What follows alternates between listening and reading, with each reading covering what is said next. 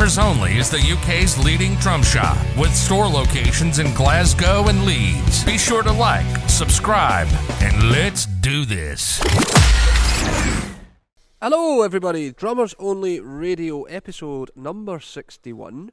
And we're here with the wonderful Graham Hopkins. Hello, Graham. Hi, Chris. How you doing? I'm good, man. I'm good. Thank you so much for coming on. Thanks for having me on. I'm just fixing my headphones here and my glasses and Th- that's getting all right. comfy. That's all right.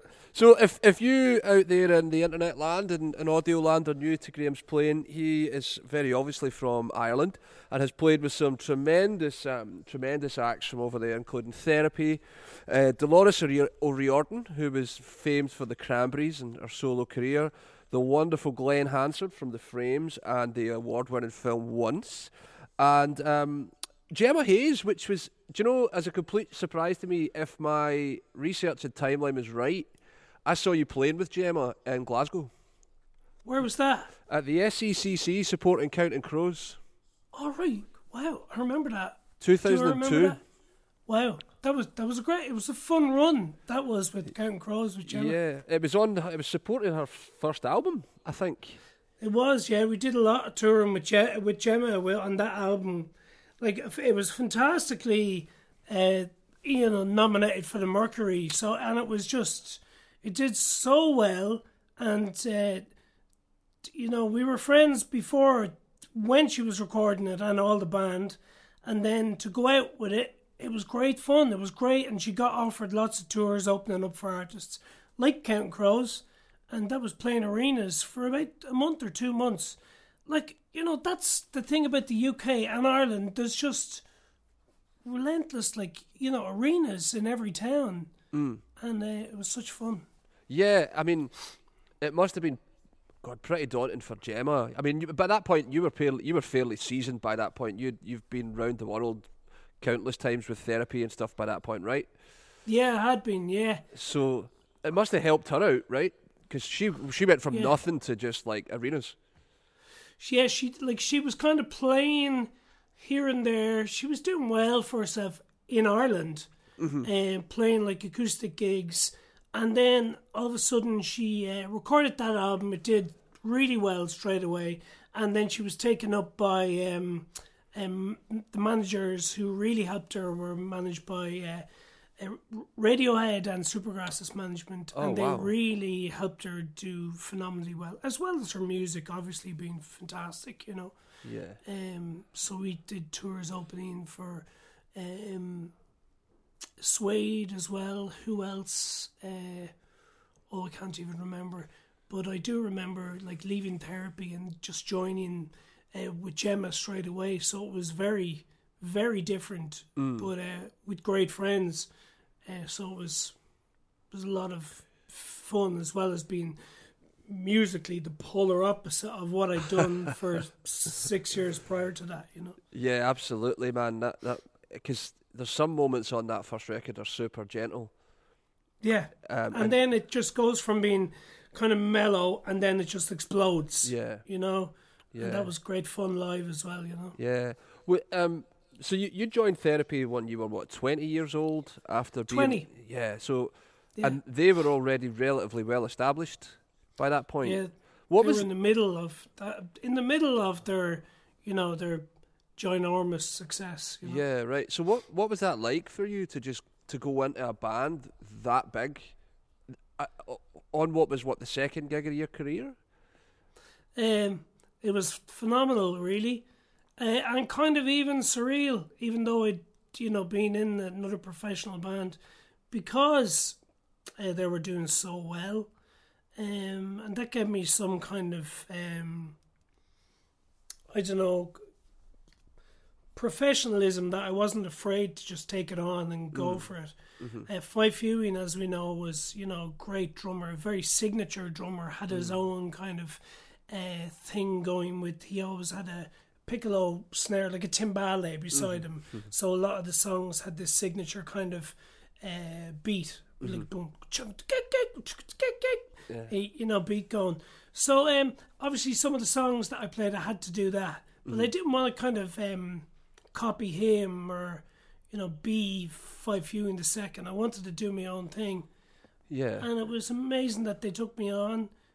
Uh, what I did, I had a little twelve-inch pork pie snare, and um, I just did my own thing, and it was phenomenal. At twenty years of age, that I did it, and I really, really enjoyed it. Yeah, I was going to say that seems seems like it's something that would be relatively rare for a, a player so young to be given that kind of freedom. Yes, and that's the great thing about those guys. They were so free in all kinds of ways. Um, they never stuck to one thing, and they still they're still together, and they're still doing so great, so well. And every single album that the bands release is the polar opposite to the album before. Right. You know, they never stick to the one thing, and that was the great thing about the album Trouble Gum. That was their big, you know, really big success, um, uh, successful album with songs like Troublegum or songs like um, uh, I can't even think now. Um, songs. Name me some successful. Um, uh, Grinder was on the, the album before that. Trouble There you guns, go. so like knives, die laughing, screamager, nowhere. There you go. You've said them all. I'm always like that with names of songs. Once you sing the first bar, I'll play it. But um, um, and then with the album after that, they just went completely different. Right. You know, and then the album after that, the next few albums I played, but every single album was completely different. It was very admirable. and refreshing as well because I guess at that time it was we we were still sort of in the in the middle of record labels being the bosses and, and a lot of the, the, the bands that you found just try to redo the same thing because that's kind of what the public wanted. Yeah. So that must have been really cool as as one of your first major experiences to experience a band that were like, nah, this we're just gonna do what we want. Yeah, it was very true because a lot, you know, the the kind of punk thing was so successful at that at that time. You know, with bands like uh, Green Day and uh, there was another one with the guy with the kind of um, kind of uh, the glasses and the kind of uh, bleached kind of hair. The Offspring? I forget, it, very that's the very band. And so that was in around the same time as Troublegum. They could have easily continued that similar kind of vibe that they were on, but they didn't. Mm. Uh, that was great. Were you uh, were you like a, were you a member of the band or were you a sideman? That was a great thing about it. Everybody was taken on board, and Martin mm-hmm. McCarrick played cello as well and guitar. He was taken on board the same time as I was. That's right, Martin had toured uh, the uh, all throughout Troublegum playing cello and guitar, Yeah. and absolutely f- amazing musician, you know. Yeah. Did it make you nervous to t- to take it on? Uh, at the very start, I was kind of uh, not as much nervous, slightly anxious, because I had to kind of uh, take the seat of somebody who was seen as, you know, such a, an influence on so many drummers, you know. Yeah, yeah. Uh, but I just did my own thing. Just die on die on that hill, man. That's I guess the only way to do it, right? Uh, I genuinely did, and because I was so young and so eager, eager, I just went, bring it on. Yeah, absolutely, man. I mean, you you've played with some some pretty marquee artists. You know, Dolores is a, is a was a huge name. I mean, that that band were enormous for the longest time. You know, so and and Glen Hansard's like he's no slouch either. You know, these these these people are super creative. Um, what what have, what kind of things did they teach you? These people. Um, I think what's taught me has been, um, I love like my upkeep. I, I talk about this r- relentlessly when doing like chatting to like yourself and when I'm doing interviews, and I'd say people are sick of me saying it, but it's kind of like my upbringing of going to gigs. I'm going to take my glasses off. Sorry with these headphones. Um, if I, if I'm looking out over here, because I won't know where I'm looking.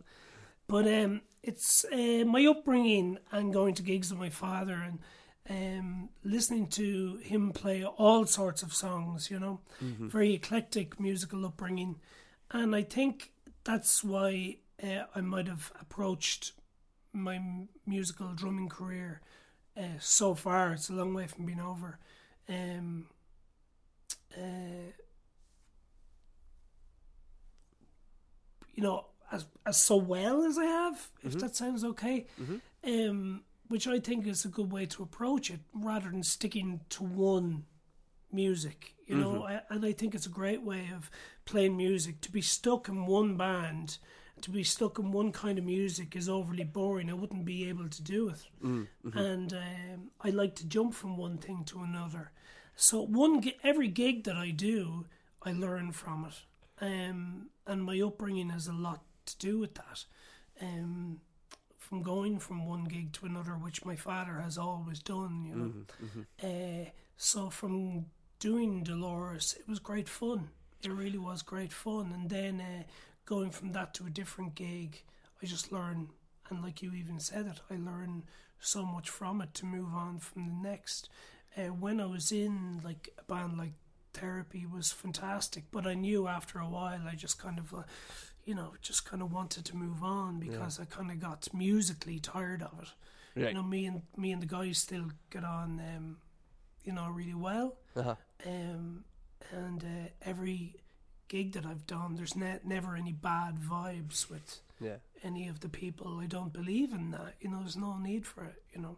No, you're right. Uh, that's that because it, it well it'll help longevity for your career. You know, because you never know where you might end up. Like, like some something happens to someone last minute cover. You've done the gig. Can you go do it? You know, the, all these things are, are, are, are kind of part of the life of, of of a working musician. You know, and Yeah.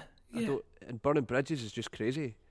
Yeah. you Life's know, too short. Oh, of, of Yeah. course it is, man. Of course it is. You know, I, I I've been obviously watching quite a bit of your playing, and there's two things that I've noticed.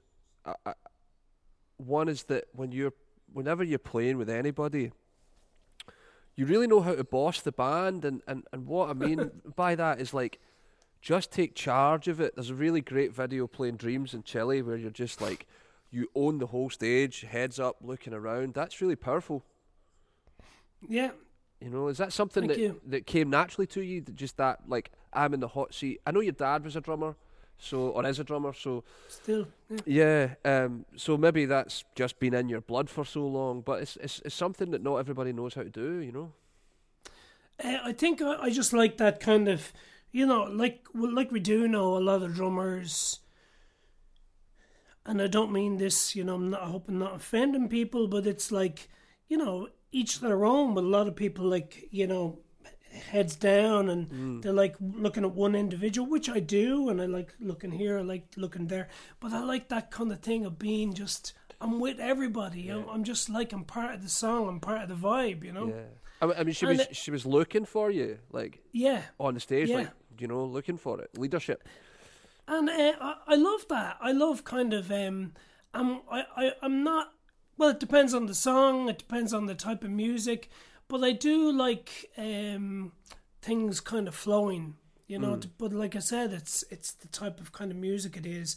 A lot of the shows nowadays, things are very, you know, everybody's got ears on. Everybody's playing with a program click. You know, I, I'm personally a big fan of things just flowing. You know, and things just jamming it out, you know.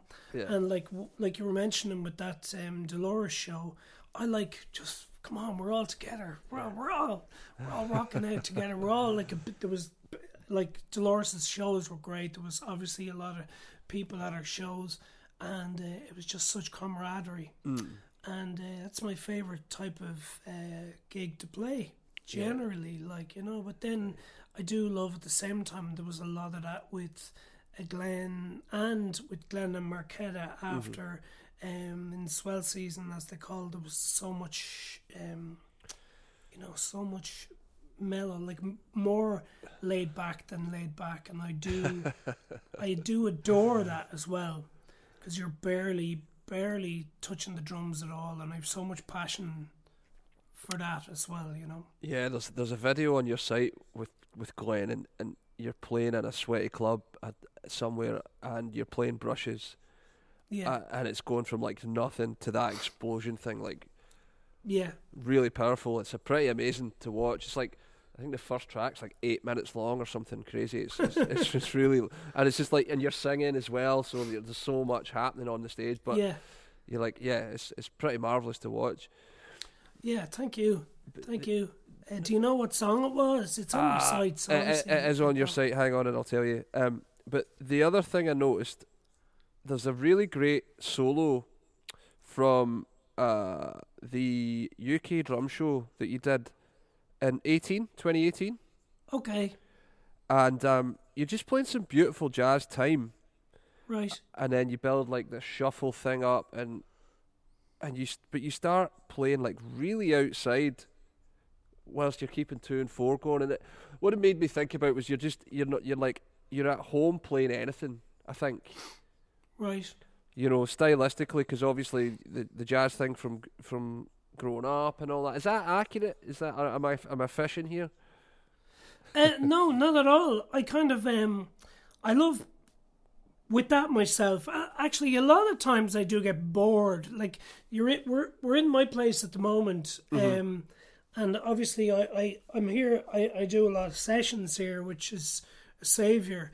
And then I come here a lot and I play on my own, and um, I get bored after a while playing on my own. um, but then if I'm playing on my own, like like you mentioned at that thing, uh, I will just play like that, and I'll just, you know, mosey around, and I'll play anything, and I could be within the four of a bar, or playing, you know, any time signature. But I love to keep that, you know, four going, or I could be, you know, playing three, four, six, eight, and or bars of five or seven. But mm-hmm. I'll keep the hi hat steady, but then I'll be going somewhere else completely. But then I'll always keep the hi hat steady. Is that is that what you mean? Yeah, yeah, but like it's like you're so outside of like you're not really thinking you're thinking about like texture and you're thinking about color and you're thinking about you know there's not it's not like here's a jazz solo where I will play chops and triplets. Do you know what I mean? It's not Yeah, it's like, it's yeah, like yeah. it's like there's no prescription, it's just you're just improvising. It's really lovely to see, man. Yeah, thank you. I yeah, I completely know what you mean because um, a lot of the times my eyes are closed. I'm not really kind of a, I'm not a, like a technique kind of person, you know, kind of doing that. I'm just kind of, uh, I don't know. I'm just floating, floating around, kind of feeling it more than kind of, uh, kind of, uh, like I said, playing different techniques around the kit when soloing. You know. Yeah, it's great, man. That that's Thank you. is that is I want to say chapter one. It's the frames live at Whelan's, but it doesn't Okay. actually list the name of the song. I don't think. Um, but it's great. It's like this brush thing that you build up from nowhere, and then it just explodes out. It's it's really amazing. right. Thanks. I wonder what song that is. Oh, uh, it's headlong. Oh, right. That's a beautiful frame song. It starts Yeah. off very mellow and then just absolutely explodes. Yeah. And then just goes mellow at the very end again. Yeah, yeah. I re- I love that song. I do love that song. And uh, yeah, absolutely explodes. Yeah. Um, so they write some great songs. I, I do love playing that. Yeah. I feel like he's so underrated, man. I feel like he sh- he should be way bigger. And like he, he- he's won an Oscar and all that. Like I I mean, he's Yeah. you know. He, he I mean, in the states these days, um, he is um, he's doing he's doing colossal. He absolutely is. He just did a tour with uh, Eddie Vedder as part of his band on this solo tour with um, Chad Smith playing drums and Right. uh, Pino Palladino playing bass and stuff. There's there's no harm on Glen. He'll he'll that's a he'll, he'll terrible band. fine. That is a terrible band. yeah. There's no worries, I- worries on Glen. oh, good. It's good. To, like, you know, there are there are sort of massive stadium touring artists, and you're like, really? And Yeah, then yeah. there's a there's a guy like that that writes like really wonderful songs. Yeah, yeah, yeah, yeah. You know, No, and it's a joy playing with them. you know. Joy. yeah, yeah. Yeah. Do- are you attr are you attracted to music like that? Like music that's a little left field, a little left of center? Eh, like I'm, I, I can't say, I can't at all say I'm attracted to one sort of music. Um, which uh, uh, again, I say it's because of my upbringing. If I was to say I'm attracted to one sort of music, I'd find that absolutely boring. Uh, which um, is the same as I was saying about being in a band. There was a fantastic thing that happened the other day. Do you remember those compact disc things. Do you Yeah, remember man. them? Yeah, yeah, yeah. Uh, they're like tapes. And do you know what? Contact, compact discs are ac- actually making a comeback now. I heard last Really? week. Does that make, Yeah. mean my collection's worth something? It might be. well, but thank God, I, I actually kind of have um, held on to a lot of mine that's in my parents' house. And my uh, eldest daughter, she's 16, Ava, and we went out and we had a look at it um, only last week. And uh, I forgot how many, like, it's like it's a ridiculously big collection, and she couldn't believe it. And uh, I have to re. I might I, either I'll set it up here or I'll set it up at home. And um, when I look through it, it's it is a ridiculously eclectic, you know, um, collection. There's mm-hmm. not in any way. There's not one style. It kind of narrows into. It mm. does kind of cover all, not all. It it covers you know a lot of different genres. It's not just rock and roll. It's not just just jazz. It's not just anything. Mm. You know, and that's what I like to say. My style is. You know, Do you think that's something that's kind of unique to drummers? I think it's something that is essential to drummers. You know. Yeah. Um, Because um, uh, I think if you want to survive these days, it's you know it's essential, and uh, I think to just play one style, I think is overly boring. Yeah, it's just I just don't think you're gonna you're gonna get a career out of that now. No, you're not. You know. You know, like there's only one U two, and it's because they came at a certain time, and they they and you know they they still evolve, but they still have a sound, and, and you know Yeah. Yeah. there's only one. I I don't know. Sort of the Who, you know, you're never really going to get another band that can play like that for their entire career now. So, like, I love playing, listening to all of the above that you just said. You mm-hmm. know, mm-hmm. it's like I was having this conversation the other day with uh, a group of mates, and we were just saying, "What is the next chapter?" You know, I don't think mm-hmm. it's. Is it possible? What could it possibly be? The next musical chapter? Where is it going to go from here? Personally, I think today, as regard, this is just my own own opinion. Musically, I think it's people might get offended when they hear this, but I think it's dire. I think it's ridiculous. I think it's, uh, you know, I'm talking about modern music. I think it's there's nothing fresh. There's nothing Yeah, in any way inspiring happening. Where where could it possibly go? it's hard, man. It's hard. There's a, for me, there's a few things like the internet's wonderful because it's democratized music. So what it's done is it's made music accessible to people that might not have it, or it's it's made being creative to people that might not have been able to do it, might not have been able to afford it, which is Yeah, yeah. wonderful. But it also it is. it also sort of diminishes creativity as well. Yeah. And Yes. I, I've seen, and I, I won't name them, but they're really, really well established now. Newer, they're a huge pop band, and I went to see them. I got free tickets, and I lasted forty minutes. right. Okay. And my wife and I left. It was like this is awful. There's no Yeah. music. There's no music here. It's all Yeah. this. It's all the set and the production Yeah. It's very very true. and Yeah. there's there's no song like like it's one thing like you, you can start to you can sort of slag 90s pop music all you like but like see if you listen to a Spice Girls song there's an there's an actual There's a song, There's yeah a song. There is Yeah. a song. you know so you can sing back if you want to be my lover. yeah And, uh, And- these days, there's artists, but you can't sing back. no there's no there's no song, you know, there's no melody there's no like the with the, with the, with the, those 90s pop songs all that boy band stuff as well there's a intro there's a verse there's a discernible chorus there's a bridge there's maybe a key change you know there's there's actual musical f- function within it Yeah. But yeah. if you take a lot of modern pop music and play it just on the acoustic guitar, there's no song. there is not.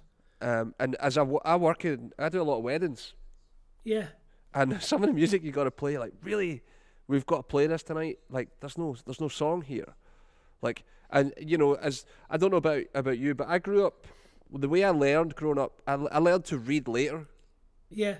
so I learned to play by ear. But when when there's no cue to cue you into the chorus, or there's no rise in the tune. It's all done via production. There's no actual music. It's really hard Yeah. to to learn. Yeah, yeah. And and I don't want to be an old man. I'm a grumpy old because I'm not. But I think you're right, man. I think it's it's really really really bad. And even some of the bigger bands who like there's bands now. Well, who, you went oh, missing. yeah, My foot right. got. My foot got caught. I'm back. I'm back. You know, there's there's bands like 10, 15 years ago were amazing, and now you look at their, their, their current output and you're like, oh, is that where we're at? You know, it's just yeah, I hear you. I hear it's, you. it's grim. And then you even rewind back, I don't know, to the seventies, and there was just mu- music was glorious. The eighties, there was you know glorious, but then stay stay away from. It was funny. I was only watching this thing of um, last night on YouTube of going back to one hundred years ago of the chart toppers all the way through to today. The year, the year, the number ones of you know that year, the best chart toppers for each year. Uh, chart toppers, I don't think um, are uh, relevant. You know, I don't. I think shy away from the charts. You know, I think that's for Johnny, Johnny whatever. Yeah, You know? yeah, um because there was a lot of uh you know if we look at 1991 for instance uh, that 1991 was in it but i think it was something like uh uh one of those what do you call them? The, the Stock Aitken and Waterman that was one of the things. There was no mention of metallica and pearl jam and nirvana and stuff like that but um i think um uh I don't know. I don't Yeah. know what I'm, I, was, I was saying something. I forget, forget what I, it is. just looking. We're just looking for that thing to kick music in the ass again, and I, I think you're gonna. Yeah. F- I think you're gonna find it in the fringes, like if if you go to some of the smaller the smaller scenes, man. If you were to go out to a gig on a Tuesday night to a bar where there's like, you know, a, a- venue, dingy hole where there's next to nobody there, you might find something worthwhile, you know. But Yeah, yeah, it, it's it's sort of. Do you want to dig that out when you Yeah. you you have a you're a, you know you've got a career and you've got to focus on different things? You know, it's hard. I do like um, looking. That's again. I mentioned my daughter. I like um, looking at what she's into. Mm-hmm. Like she is. Sometimes I'm Mister Anti uh, social media, dep- depending on which uh, pages it might be. You know, yes, exactly. But uh, she can be very influential to me on, on what artists she's into. You know, at the moment, just the only new albums that have come along that have been um, that I've liked. Have you heard of um, Madison Cunningham from the states? Yeah, the Uh, the guitarist in my band hipped me to her. Yeah, and she's she's just I think phenomenal. You know, obviously all of her influences are you know old school, you know American uh, bluesy, old school, you know d- dirty, you know blues guitarists, and uh, mixed with beautiful songs.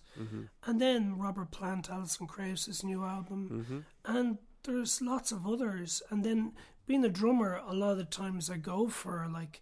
Um, just great drummers with a great, great feel that add that certain something, you know. Yeah, yeah. And um, a lot of times, m- my favorite influences are always kind of singing drummers. That's uh, a big thing, which has a thing on me, you know. Really, Levon and all Uh, that. Oh yeah, without Yeah. a shadow of a doubt, you know. Yeah, yeah. And uh, a big thing which I've always loved are uh, um, artists that sing, Mm-hmm. not necessarily drummers, but like artists who actually sing as well. Mm-hmm. So that's uh, always had a big thing to me. Yeah, I'm right. I, I I dig Phoebe Bridgers' new record or her latest record. I think Phoebe Bridgers yes, is good. yeah, yeah. oh, Um, she's great. Yeah, she, she, Absolutely. she there's something there's something there. You know, she can write a song for sure. Um, Yeah. I, I really like Lizzo. I think Lizzo's worth looking at. Lizzo. Yeah, L I Z Z O. She can play. Okay, all right. okay. Um, like uh, gospel girl from the states. yes. Um, and she, she's you should watch her. She did a tiny desk concert for NPR. okay. She's sensational, man. She can Okay. sing. She can sing really well. She plays the flute and all that. She's yeah. yeah, she's talented, man. Okay, I'll check that out. I think it Yeah. sounds familiar. Okay, definitely. Yeah, and she's got like her new her new tune has this great sort of um, sister sledge disco vibe going on, Okay. like proper seventies disco thing, but like modern. It's really, you know what I mean, like modern production and all that. But the the changes and all that feel like it's like this could be seventies disco. It's good. Okay. Cool. Yes. Thank you. So no worries. But yeah, it's, it's tough to find, man. It's tough to find, especially if you're looking at, at the top 40. And what is what's a funny thing for us as well is that we sell drums, and if you look at the top 40, man, you're not finding a drum kit anywhere. No, that's exactly it. so know? when you do look at the drummer, you kind of go, "Oh, Yeah. who's that?" Yeah, Yeah. absolutely. I think Sam Fender is, is kind of bringing the guitar thing back a bit. Yeah, indeed. Yeah, he Um, is. Yeah, which is good. Yeah, his his the guy that plays for him, Drew Michael's a nice player, so it's like, it's good to see that being a, that Yeah. coming around, you know. And we always we always kind of pay attention to that, which is good. you Yeah. know. Yeah, absolutely, man. Absolutely. Um, sorry, I'm going to find my questions again because we got into it there. Um, so yeah, I was listening to you talk about, or you were talking to Sarah Hagen. Yeah, Sarah's great. Yeah. So I was listening to you talk to Sarah about, um, well, lockdown forced you into the studio game. Yeah. So how's that going? It's been going great. Studio, I had the studio for a couple of years Mm-hmm. before the whole lockdown, Right. and uh, which was very fortunate because, like we know, um, a lot of people then were on the hunt immediately for a studio, and then it would have been more difficult uh, because you're competing against, you know, he, he this person and that person, um, all acquiring somewhere and not wanting to travel. Um, and I had this place, and it's about a minute from my house, so not needing to travel. Ideal. And uh, the landlord is just, you know, only a next door neighbour as well. And um, it's a saving grace. Uh, I I really don't make noise here till you know the late afternoon or so because there's people in offices around me, and that's fine because like you know I um I'm a dad, the kids are around, so uh, uh, I come up here and some nights I've left it all hours of the night, the early morning, you know, and it's it's it's, it's like my second home Brilliant. and uh, I've got a nice. If you can see that, I've got a lovely little kind of setup, and Right. I've got I've got the. Oh, what's it doing now? That's an interesting screen. Can you see So it, that? I can see I can see a monitor, yeah, but I can't see what's on it.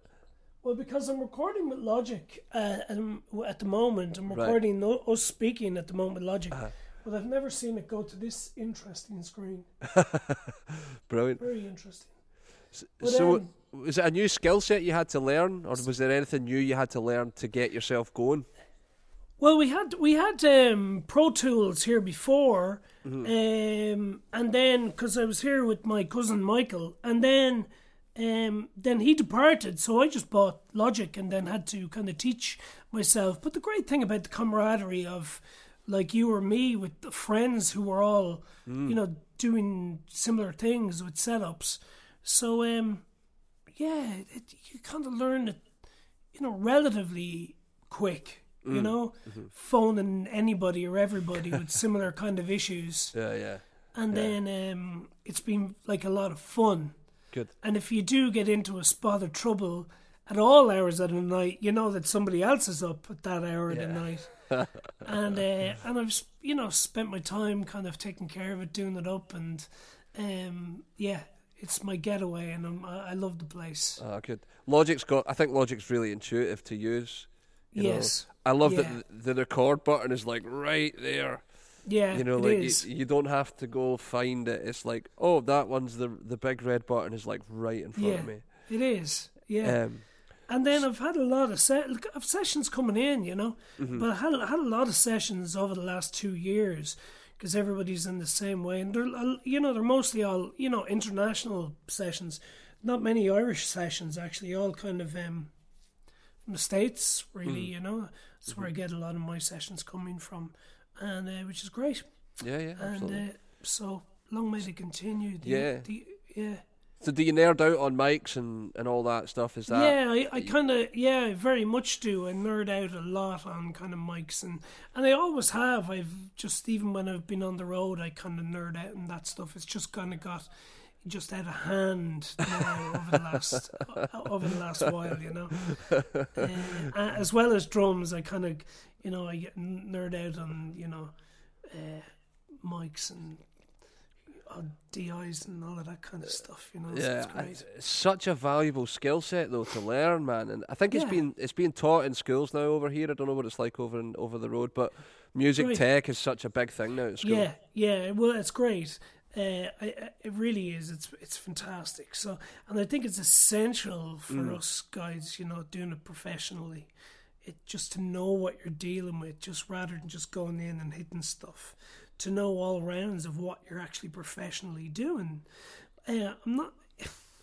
No, I can't say necessarily.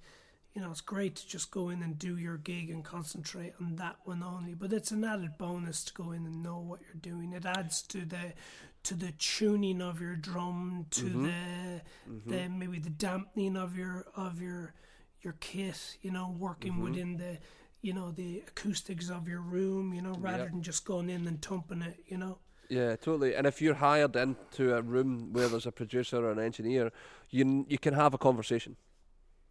Yeah, well, which I've I've learned uh, starting from a very young age. It's uh, something I've always done. So I suppose I I've I, I just always learning. It's something that, that I've always uh, felt passionate about, and I'm just still learning. And I don't think any of us will stop learning. And um, I've always been a pain in the ass asking questions, and I know I was told that years ago. Even at home, I'm told that to stop Why? Why? Why? questions. Yeah, yeah, yeah. Yeah. Oh, no, I think it's valuable, man, because we've all been in. I mean, I've certainly been in recording situations where I've been really green and like, uh, I don't really know what's going on, or, or engineers are embarrassingly tuning your drums for you because. You know, Yeah. like you're too wet behind the ears and don't really Yeah, know what yeah, to do, and then yeah, you swiftly learn. Like the next time, man, I'm going to know exactly yeah. how how to do Oh, it. like engineer. Yeah, I know engineer tune, and you're. It's just like step away, or even. Oh man, I've I've seen it all. That shit. Even live engineers, live engineers going up to junior. It's like step away from my fucking gear. You know. It's, oh, I've had it all. You know. Yeah, bitching because there's not a hole in the front head. Like there's not a hole Well, in the I- rest of them, man. yeah, I've I've had that conversation too many times now. Yeah. It's like engineers trying to go and uh, cut a hole in your bass drum, and Mm-hmm. Uh, I haven't had it in years now. But engineers trying to attempt to cut a hole Yeah. uh, in the front of your bass drum, and you feel Yeah, like yeah. kicking them in the ass. You know? Yeah, you, know, you spent years cultivating a sound and tuning your drums to a point where they sound great like this. Don't Yeah. fucking mess with it. Like just yeah, yeah, do your job and figure it out. Like yeah. like the exactly. rest of us have to do. Yes, know. exactly. Yeah. So, you know, we are a drum shop, and you met That's us. great. You met us on uh, the booth of the Ludwig stand because we were down Yeah. there at the show. So it would be rem- remiss if we don't talk about drums, man. Yeah, So you're a big Ludwig guy. I am indeed, which is sensational. Yeah, they make some beautiful drums. What are you playing? Are you playing Legacy? Or are you playing Classic Maple? This is uh, legacy here. It's a, a legacy mahogany. Can you see Oh, that there? I, c- I can see it. It's very Here, pretty. Let's look, can I just do that? Can you see that there? Yeah, yeah, yeah. Absolutely, absolutely. So I I was with another company beforehand, Mm-hmm. and then at the same time I knew uh, the guy who was the the guy who was working at Ludwig Drums, and he got in touch and he said, you know, if I'd like to. He, he, used to c- come to the gigs in Chicago. Um, when I was yeah. and uh, yeah, when I was with, and I had a spot of bother with when I was actually playing at uh, the UK Drum Show and playing with my last company. Um, when I was playing at the UK Drum Show, and uh, so I left the previous company I was at, um, and then uh, I didn't want to be with anybody Mm. for a while, you know, because I've mm-hmm. I've gone for from I was with two companies before that mm-hmm. uh, um, just two fantastic companies. But I think if anybody leaves drum companies, it's just for professional reasons, and that that mm-hmm. was me. You know, two fantastic companies, and I still use DW hardware. I just love their their mm. hardware. You know their flat stuff, and then the Ludwig thing uh, came to pass after a while because um, I wanted to finally go to a drum company because I was started off touring again, and um, now I am with them playing the legacy. I, I honestly, truly uh, mean it. I'm like, I see Ludwig, and I'm with Zildjian now for about over thirty years. I see Wow. Ludwig and Zildjian as like the holy mecca. you know what I mean? Yeah. It's like Yeah. it's like I think Ludwig and and Zildjian are like the untouchable. Mm. It, it's where it all began. Mm-hmm. You know, it's like we wouldn't be drum wise. I don't think. I don't know where we'd be. I don't know what we'd be without those two. You know, and to be Yeah. playing them and to be endorsed by them is so fortunate. You know, I see myself in a great position. You know. Yeah, yeah. Am I- d- Has it always been that kind of sound? You because you've got a huge sound, and your drum sound is big. It's warm. It's open. It's is that always something you've tried to cultivate, and that's why you were drawn to them? Yeah. Well, um, I, I've like my father had a, a, classic years ago, and it was the first kit I ever started playing. Ah, okay. It was a it was a silver sparkle, similar to kind of Joe Morello's Take Five kit, Oh yeah, yeah, yeah. and um, that's the first thing I started hitting. Mm. And then from just growing up, you know, so many heroes. Well, John Bonham, you know, one being one of my idols, Mm-hmm. and mainly, and everybody says Ringo, but of course Ringo, Jesus. Yeah, so them being my two favorite bands, and I remember Le- Levon then having, you know, that old kind of it wasn't a rolling bomber, but that old kind of, um, you know, wooden, you know, uh, Yeah, the back Ludwig 20, kit 20 was- Yeah, yeah. another one you mean. yeah. Yeah. So it's kind of I always looked up to it, but that kind of like I don't have a hole in it. Mm-hmm. I, I'll keep them open. I'll only use like uh, some dampening when when required. Mm-hmm. Um, I just love the the openness, the tone of them, and they're mahogany rather than being maple. Mm-hmm, And um, yeah, that's what I've always done. Kept them. I only have a little cushion inside the bass drum, and I'll put like a little ninety-one kick in or mic inside. Um, and uh, that's it. So it's the those old uh, influences for the for the open sound. The, the the sound is so iconic, like Bonham's snare sound, and and Yeah, it's it's just you know right away what it is. You know, Yeah. 40 402 with an emperor, and it's that Yeah. sound. You know, and it's, Well, it's you can yeah. still get it. You know, easily. It's- yeah, especially with those the Vistalites that they've kind of uh, done the anniversary. I wouldn't quite go for that kind of big Bonham gigantic sound there, you know, because it's it's like we've talked about um, going from gig to gig, you know, and then I love bringing a number of snare drums with me and dampening and whatever, and then uh, this this kick is a twenty two by fourteen Right. and then um, it's 12 by 8 and then Mm-hmm. this is a 16 by 14 but then i've got like a 14 by 14 but I'm, at the moment i'm using that as the extra the extra with all my bits and uh, on it you know what i mean and Yeah, I've it's like your, my, like your table. yeah it's my, my table but uh, i love they're, they're, they sound so warm they sound so fresh they're, they're Mm-hmm. Beautiful and then Yeah. I've got um, my snares that I kind of am going back and forth between. Mainly are the the hand hammered uh, uh, Copperphonic, Uh huh. which I absolutely adore. I really Yeah. adore it because you can t- tune it down so low and so dead, but then you can really peg it up Yeah, yeah. and you can get so much kind of whack out Yeah. of it. You know? and then the old school, I bought it several years ago. It's the Acrolite Classic. Yeah. Yeah. And What's that? What's what size of acrylite? Uh, Acrolite is only five. Yeah. So it's you know it's beautiful. That's the drum, I think. That's the It drum. is. It is. Um, Do you do you buy into the whole vintage drums thing? Uh, n- yeah. Well, my other favorite kit is I.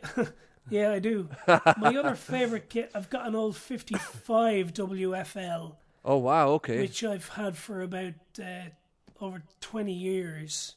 Right. that I got years ago. It's um, my baby, and um, that's just there beside me. And then I've got an old uh, late '60s Trixon kit, Wow.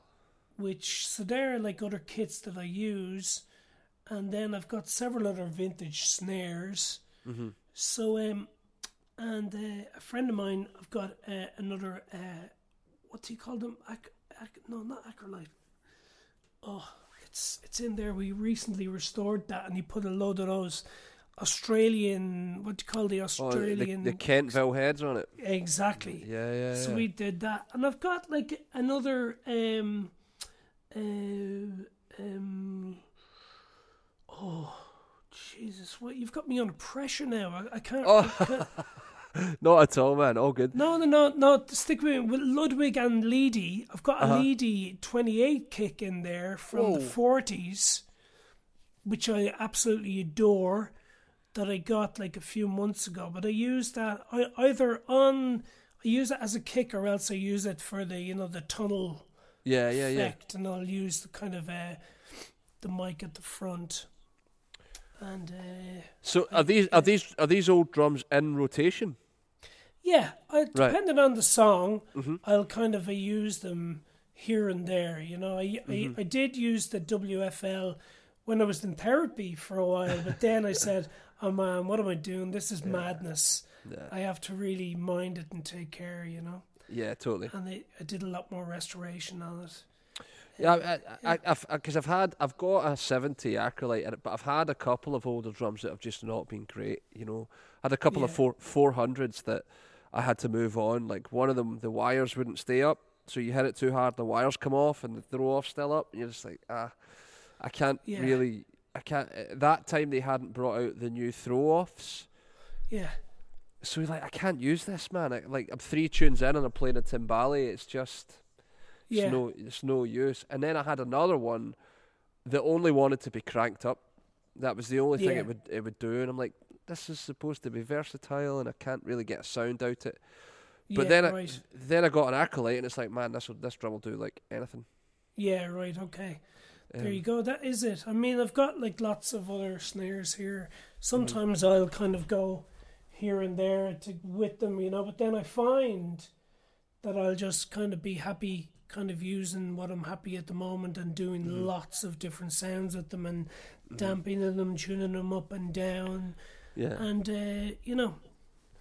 Uh, happy at the moment. And my my grand, me and my dad, we uh, re my my grandfather Jim Hopkins was a drummer as well, Oh wow. Okay. and he had a beautiful twenty inch Carlton bass drum that's uh, in the other room there, and we uh, uh, it was covered in this kind of red, horrible kind of covering, kind of sticky thing. Um, about four or five years ago, we took took it apart and uh, beautiful kind of silver, kind of sparkle finish on it Amazing. and uh, it was a beautiful Carlton bass drum. So we used that as well. So it's uh fantastic to have that. Really special to have that. Yeah, absolutely, absolutely. A little bit of history. It's Yeah. funny. I, th- I think there's guys that are right vintage drum guys, and then there's guys that are vintage cymbal guys. You don't really get guys who Yeah. do both. You know, it's it's a kind of Yeah, yeah. interesting thing. I think I, I love them all. Really, you know, I like. I just love anything to do with drums. Uh, one of my, I've got this beautiful book over there. I won't get it out now. It's one that was released about a year ago. It's just about classic uh, um, Ludwig Speed King pedals. Oh You know? wow, okay. Have you got one? Uh, I do indeed, yeah. Does And it squeak? Uh, does the book squeak? No, the pedal. Uh, no, the, I've got the book, just Oh, all right, about the okay. history. Right, okay, but you don't actually have a pedal. I do indeed, Oh, yeah. do I've got the pedal, yeah. Brilliant. And brilliant. Yeah, I ju- yeah, it's great to be a nerd, and um, um, of course uh, we all know uh, Mark Jeff's rusty drums. yeah. hmm So I Mark haven't seen Mark uh, for ages. Yeah, he's he's great. So he's uh, ever the nerd Yeah. for um. For, do you do you guys sell vintage drums? we you know we don't because there are guys like Mark and Joe Cox that do it way better than we would. Um, we don't have the customer for it either, really. Like Yeah. right now, right now, I think we have a, a, sort of late seventies acrylite, But we like what will typically happen is someone will trade something in and it'll be in there and, and we'll work out a price for it. But you've if you're going to do it, it's go big or go home. And I think you've got to devote so much time to to understanding it, learning it, learning the history, to do it correctly. Yeah. I, I, th- there's so many people out there that know what they're talking about that if you don't do Yeah. it right, you just get found out. Yeah. Yeah. I know what you mean. and y- and you can't really do that to people from Yeah. a from a customer point of view. You can't fleece people on that. That's just not fair. Yeah. You know. So no, we we don't. Um, but there are, like you say, there's guys like Mark, there's guys like Joe Cox that do it tremendously well. You know, that really do know the history of the drums. They know when the serial numbers changed and how they changed. They know when the badges changed and when they put the dampener on it and when they changed the screw on the dampener and when they Yeah, went. yeah. f- you know, and and that's with th- you. that that's the guys you want to do it, man. Yeah. You know, your your your guy is it Tristan at Dramatic, who's like he, Yeah. he he's got all the old parts for Yeah. like like old like all those old brands, old Slingerland Tom Tom arms and things that if you're looking for that stuff, those guys will find it for you. You know. So Oh, they will. Yeah. yeah. So we we typically deal with just with m- much more contemporary and modern gear. You know. Yeah. Yeah. Of course. So, um, but there's a like there is a charm in them. I think with the with the older stuff, you really got to It's like, do you remember the old chat about guys like Elvin when they would go to the Zildjian factory and they would just go through a pile of ride cymbals till they found one? yeah. I think it can be a bit like that. Yeah. You know, like let's go this, let's go and see what snare drums are around and find one that stays in tune or doesn't. Yeah. You know, the, the Yeah. hardware the hardware's in a decent enough condition for you still to use it. That is Yeah. one one thing modern companies get right so well is the hardware they put on. Like the hardware on your Ludwig versus your Carlton will be night and day. yeah. Of course. Yeah. You know, and if if you're on the road, that's what you need. It sure is, you know, and that's why I do like like Ludwig are making fantastic, uh, you know, flush flat hardware yet, and I've yet to properly try it out, and that's but that's the thing I started with uh, DW X amount of years ago when I was playing their drums, and it's it's so far it's really you know it's so reliable, it's fantastic because um I have it there goes nowhere. It stays in the studio. It's so just bounceable, you know, and hardware like I take out on the road as well, like that. You could do a hardcore rock gig with it, and Right. it won't move. And then you uh, use that, or else you see drummers using the the big, you know, big uh, double braced stands. Yeah, excuse And I bet you if they did that gig with the flush, lo- they could get away with doing it, you know? Yeah, yeah. I think they could. It's so well designed now. It's so well designed now. Yamaha are doing they're doing wonders with hardware right now with the crosstown stuff that weighs like the whole set. Two cymbal stands, a snare stand, and a hi hat stand weighs seven kilos. yeah. It's just like that's bonkers light, you know. Oh yeah, I, yeah, yeah. I know. I've got I've got uh, cases of it in in a garage, just full of all of that hardcore stuff. Yeah. I should I should sell it. I don't know if it it would even sell nowadays. People just don't want that old. Well, you've got hardware collectors, man. You'll get you'll get guys that want those '80s pedal boom stands that, that like weigh as much as your house, you know, because they'll they'll put them in a rehearsal room and, and, and they'll they'll take all the punishment. Yeah, it's very very very you know, true. Actually, if you've yeah. if you've got guys that are doing, if you've got like forty drummers coming through your rehearsal room a, a week that Yeah. are like just cranking it up, and you've got to use the sticks to undo, it'll take all that. You know, all Yes. that all that gear will last forever. You know, That's very true. Yeah, look into that. Thank you. no worries. Here's here's something for you. Do you, uh, given that you record and you're into the kind of lighter weight hardware, does it make the cymbals sound better? Uh, no, it's not something I've genuinely thought about overly, you know. As well as I securely just put this, I've never used, not in years, obviously, I have not, not I, ha, I never used the, you know, the at the top. Yeah, no, I don't. Right. Uh, I've never thought about that intensely of it, you know. Yeah, I, I, I think it was Peter Erskine seemed to s- suggest that it brings more low end out in the ride beca- What, like if it's if it's heavier? No, if it's lighter, if, if the if the stand is lighter, because there's Right. l- there's less there's less weight underneath There's it. le- less weight. Yeah, Mm-hmm. that's very very true when you say it like that. Yeah. yeah, it's Yeah. like it's like the guys that put the the the, t- the rack tom on a basket, but they they float it. Yeah, that's very true. Yeah, because I haven't used any sort of uh, you know brace or any sort of. I've used this snare drum stand for my rack in mm-hmm. years, and just the legs on my floor tom. Whereas mm. there's other ways you could brace it, the mm-hmm. floor tom, which I you know I wouldn't really do that.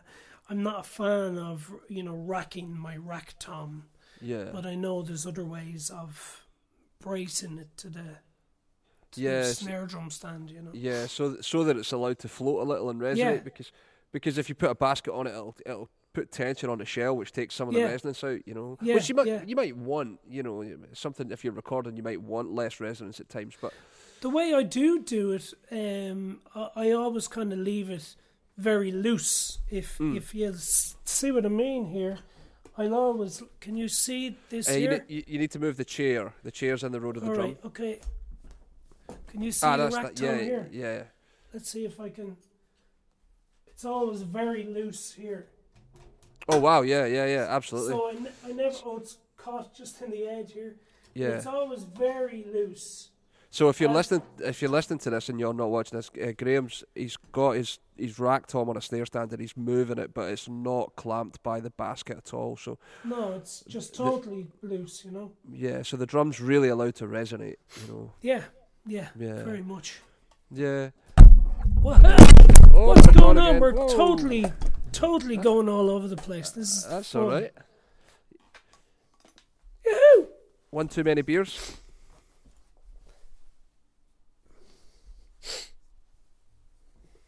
You still there? Yeah, we're still here. Hello. Now, Yeah, all in the, all all in the name of getting a good shot at the drums. it's all about the drums. Yeah, absolutely, mate. So for you, for you, what's next, Graham? What's what's coming next? What you what you up to? Well, there's no big plans at the moment because I've um, just all my headphones came out. This is a disaster trying to show you my rack tom. uh, there's no big plans at the moment. Uh, like I've, I've been asked to do this gig and that gig, and I've got like a few albums coming up, uh, just in different studios, which is which is good to just get out of here and do some recording. Uh, and I keep going here in this place, which is very exciting actually, uh, because, uh, like I said, I've been just happy here, you know. Uh, and because I've been happy here for the last couple of years, the idea of going out on the road again doesn't overly, you know, Yeah, yeah, absolutely. I and being with my kids, being at home, the last X amount of years before that, that's pretty much all I did. Mm-hmm, For mm-hmm. my daughters growing up, um, I've got two daughters. They're now like twelve and seventeen almost, mm-hmm. and uh, I was more or less away from my, more their mm. most of their upbringing, bringing rather than being home. So to be now home and have this HQ and to do lots of recording as I do is kind of more appealing rather than hit, hitting the road again. Mm, You know, Yeah, yeah, absolutely, absolutely. It's really val- It's really valuable, and I think if COVID COVID has taught us anything, it's Yeah. just that those relationships are super valuable and, and need to be cultivated more. You know. my goodness, yes. And like I, don't- I don't want to so, sound like an old man, but like um, I'm not certainly not retiring, but I just like the idea of not going on an overly long tour for six months or so. Like a, little jaunts away for a short while mm-hmm. i- are- is beautiful, but mm-hmm. not getting on a bus and going away for a year. Yeah, know? I mean, of, of, yeah, forget all that. You know that, Yeah. that, that, that there comes to a point in your life where, uh, you know, your own bed and a shower and all that's like way more Yeah. important than than thirty minutes a night. You know. Yeah, yeah, exactly. And um, yeah, so that that's my plan of action at the moment. Uh, Good. So apart from that, all is good. All Good. is So it's it's good growth in your own studio, growth in your own your own thing, man. That's really valuable. It's I Hmm. think that I think good for you. Good for you if you don't want to, you know. Um, it's, it's it's actually really refreshing to hear, and I think it'd be really refreshing for young people to hear. Just like, nah, I'm going to take hold of my career the way I want to, and, and you don't Yeah. have to go and do this, and you don't have to do that. You can kind of find your own way through it. Yeah, you uh. I, I think so. Uh, you know, it depends. Every you know, every individual has their own choice, and things are hard. Things are more difficult for some individuals. Just as far as like we started off, or didn't start off, we talked about earlier about music these days and how it's kind of even different. There's always for last however many years, um, being that chat about drummers being done out of gigs by drum machines and all of that jazz. I remember. Do you remember that show Rock School? It used to be on BBC Two. oh, really vaguely, yeah, yeah. Right. Okay. Um, I, it used to be one of my holy bibles that I used to watch uh, when I was a kid, and um, Geoff Nicholls was the Oh, drummer wow, in the yeah, band. yeah, Yeah. yeah, yeah. And uh, I remember in one of the episodes they talked about uh, drum machines and drummers being done out, being done out of their jobs, you know, because of the start of drum machines. And um, it'll never be the way. Drummers will always be playing their instrument, you know. But um, I- I've I've sure had um, great times, and I always will have great times touring, touring the world, tour here and there and ever. And uh, I, I'll definitely be going back out and doing my jobs here and there and ever. At the moment, I just want to kind of, uh, have some good time at home. You know. Yeah, good, good. Well, mate, I really appreciate you coming on and taking time out from being at home to come and talk to us about drums. So thanks so much for that, man. Ah, thanks so much for uh, chatting to me. You know, it's been No, not at all. fantastic. You know. Yeah, brilliant, brilliant. So um, we'll be sure to when this goes out, we'll send you a link to it, and we can um, like your socials and your website and all that stuff, so where people can find out more about you um, and more about what's going on over over the road and over by. So Come here, it was great talking to you. Thanks for having me along. you're welcome. Thanks for coming on, man. Appreciate it. See you later. See you, bro. Thanks for listening to this episode of Drummers Only Radio. You can find us online at www.drummersonly.co.uk. Drop us a line. We're on Facebook, Instagram, Twitter at Drummers Only UK. Make sure you subscribe to the podcast. We're on Apple, Spotify, and YouTube. Any questions? Info at drummersonly.co.uk is the email, or if you need leads, it's leads at drummersonly.co.uk. Thanks again for listening. And we'll see you next time.